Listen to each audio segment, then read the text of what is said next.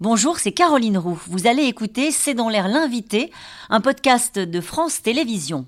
A tout de suite.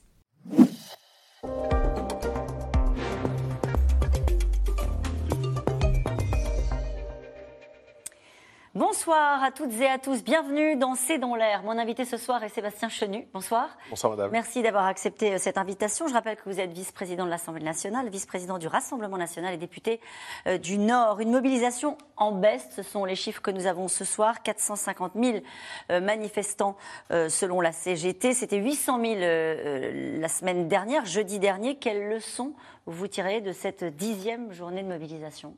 Je crois qu'il y a deux leçons à tirer, mais je veux d'abord saluer les Français qui se sont mobilisés euh, encore et dans leur immense majorité, de façon évidemment pacifique, partout en France, du privé, du public.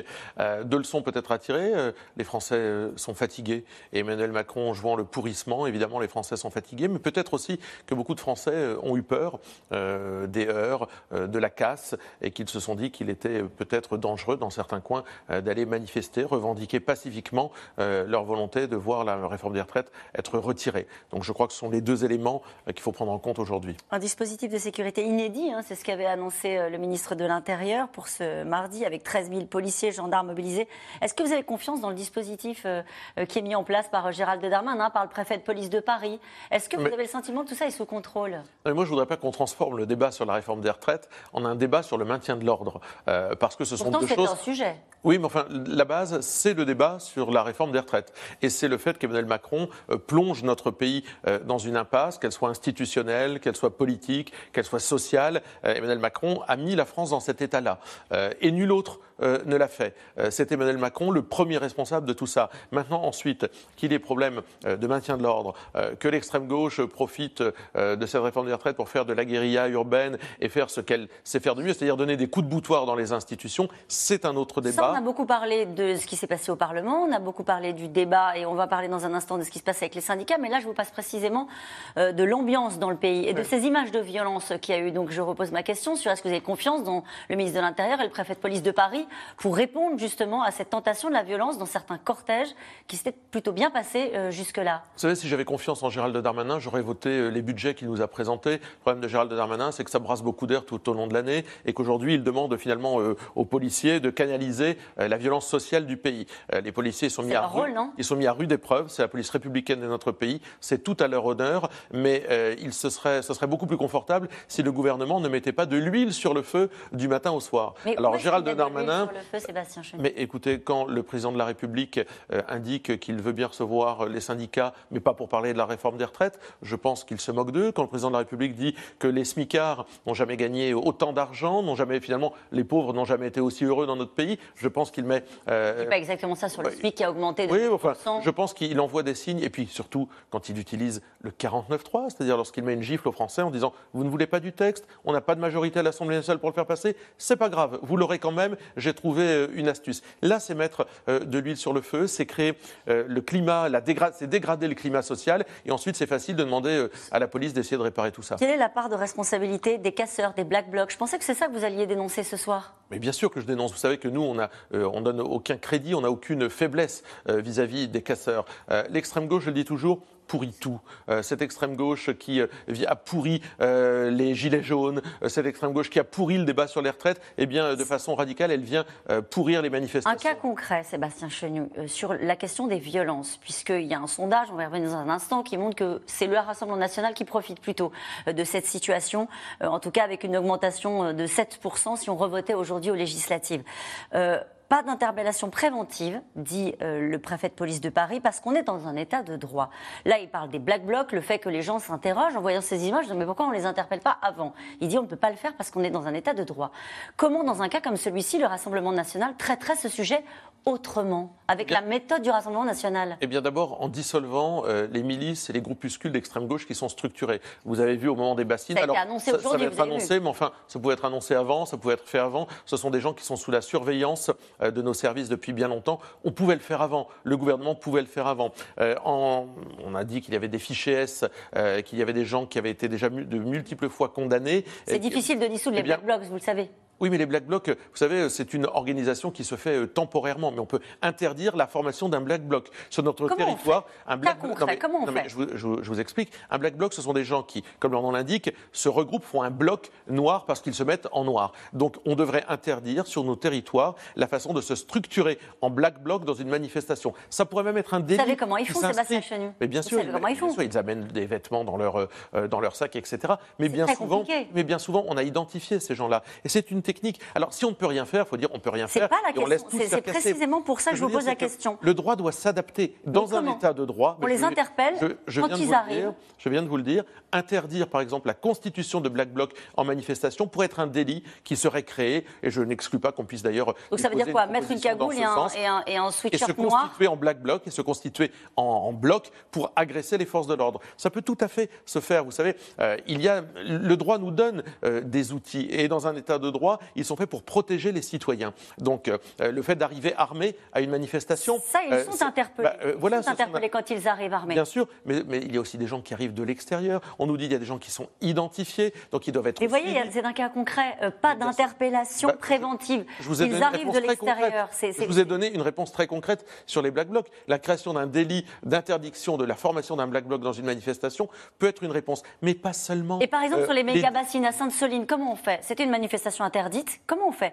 Version bah, Rassemblement national. Mais je vous l'ai dit, une manifestation interdite, il faut la faire respecter. C'est-à-dire qu'on empêche les gens d'accéder. C'est ce que la police a essayé de faire au demeurant. Moi, je, soutiens les forces de l'ordre. Je ne dis pas que c'est facile, mais je dis simplement qu'il y avait des gens qui avaient été identifiés, il y avait des structures qui n'ont pas été dissoutes auparavant. Et là encore, il y a un manque d'anticipation. Sainte-Soline, ça fait déjà un moment que ça dure cette histoire-là. Euh, les euh, manifestations dont le nom, les, les associations dont le nom m'échappe, euh, qui pouvaient être dissoutes, on les connaît depuis longtemps. Donc pourquoi est-ce qu'on a laissé faire? Parfois on se dit que le gouvernement laisse un peu faire les choses parce qu'il voudrait se draper dans la peau du héros qui rétablit l'ordre. Le mhm. problème c'est que tout ça échappe souvent à la créature. La créature échappe au créateur. Sur, sur le maintien de l'ordre, les braves M hein, sont contestés. Ce sont des brigades motorisées. On a entendu des, enregistrements qui ont beaucoup choqué de, de, policiers qui menaçaient des manifestants. Dans un cas comme celui-ci, vous dites il faut les dissoudre? Non, non, non, je ne dis pas du tout qu'il faut, qu'il faut les dissoudre. Je dis que la police, elle est républicaine dans notre pays et donc par conséquent, elle est soumise à un certain nombre de règles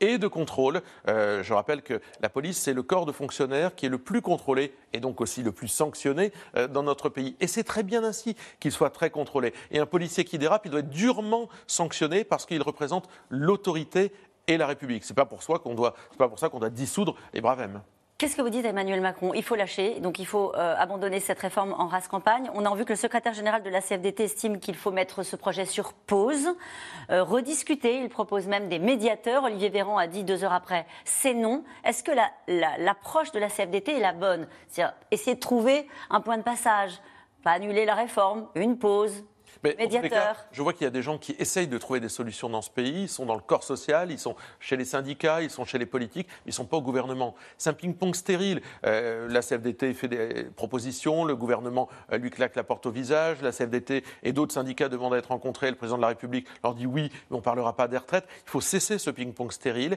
Il faut qu'Emmanuel Macron comprenne que sa réforme n'a pas de légitimité politique. Nous n'avons jamais voté le texte de la réforme des retraites. Il y a eu une motion de censure, mais le texte de la réforme des retraites n'a jamais trouvé de majorité en réalité dans ce pays. Et donc je pense qu'effectivement, il faut qu'il retire ce texte, ou alors il va laisser euh, la situation euh, dégénérer. Personne n'a rien à y gagner, vous savez. Et ça veut dire qu'on retrouve le Rassemblement national du côté de la rue du côté de la rue qui l'aurait emporté face aux institutions et la Cinquième République. Ce n'est pas du côté de la rue, madame, parce qu'il y a une majorité de Français qui ne veulent pas de la réforme des retraites. Et plus le gouvernement l'a expliqué, plus il y a eu de gens qui se sont opposés. Mais il n'y a pas de majorité non plus à l'Assemblée nationale. Il n'y a pas de majorité politique ni parlementaire pour adopter ce texte. Donc ce n'est pas du côté de la rue, c'est du côté de la majorité des Français et de leurs représentants. C'est la gifle qu'a mis Emmanuel Macron avec le 49-3 qui, je crois, déclenche tout ça. Comment ça peut se passer pendant 4 ans? Bah, ça, c'est au président de la République de le dire. D'abord, je pense que euh, Mme Borne devrait partir avec sa réforme des retraites sous le bras. Ça change elle n'a, bah, Elle n'a plus aucune autorité pour faire passer aucun texte.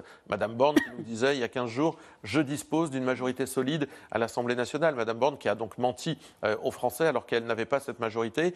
La réforme des retraites n'a pas vocation à être appliquée, n'a pas vocation euh, à être entérinée, j'allais dire. Donc que Mme Borne et sa réforme des retraites partent. Et, puis et, qu'ensuite, bah, c'est le, le président de la République où il retourne vers les Français. Je crois que aurait un peu de grandeur. Il y a beaucoup, euh, certains de ses prédécesseurs l'ont fait avant lui. Beaucoup d'entre eux, de ses prédécesseurs, ont été confrontés à des manifestations. Ils ont retiré des textes. François Mitterrand sur l'école libre fait marche arrière. Certains ont tenu. oui, enfin, certains ont tenu, mais la situation n'était pas aussi dégradée. je crois qu'on a rarement connu une situation aussi dégradée. Est-ce que vous craignez, vous parlez de situation dégradée, ça veut dire quoi? Dans le pays Ça veut dire que vous craignez l'embrasement? Oui, mais je vous rappelle que dans les engagements d'Emmanuel Macron, il y avait la réforme des retraites. Oui, il a bien dit, je vais, faire la réforme des retraites. Et la gauche a quand même appelé à voter pour lui. Mais il veut aussi, moi, je serai le candidat de la France apaisée. Euh, vous savez, face à Marine Le Pen, moi, je serai le candidat des Français qui seront unis, de la France calme, etc.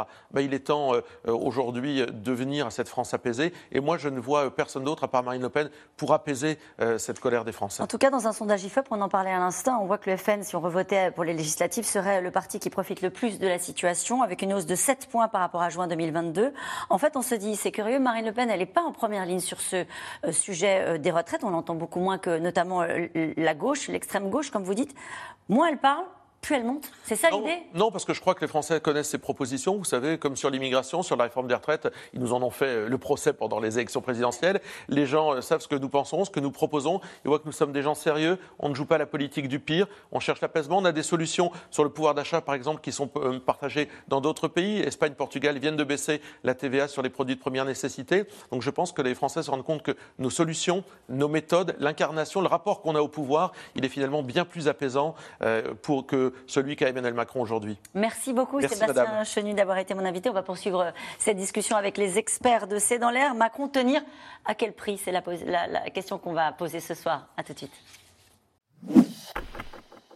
Merci d'avoir écouté C'est dans l'air. Comme vous le savez, vous pouvez désormais écouter l'intégrale, mais aussi l'invité ou vos questions à nos experts. Tous ces podcasts sont disponibles gratuitement sur toutes les plateformes de streaming audio. Et pour le replay vidéo, c'est sur France.tv, bien évidemment. À bientôt.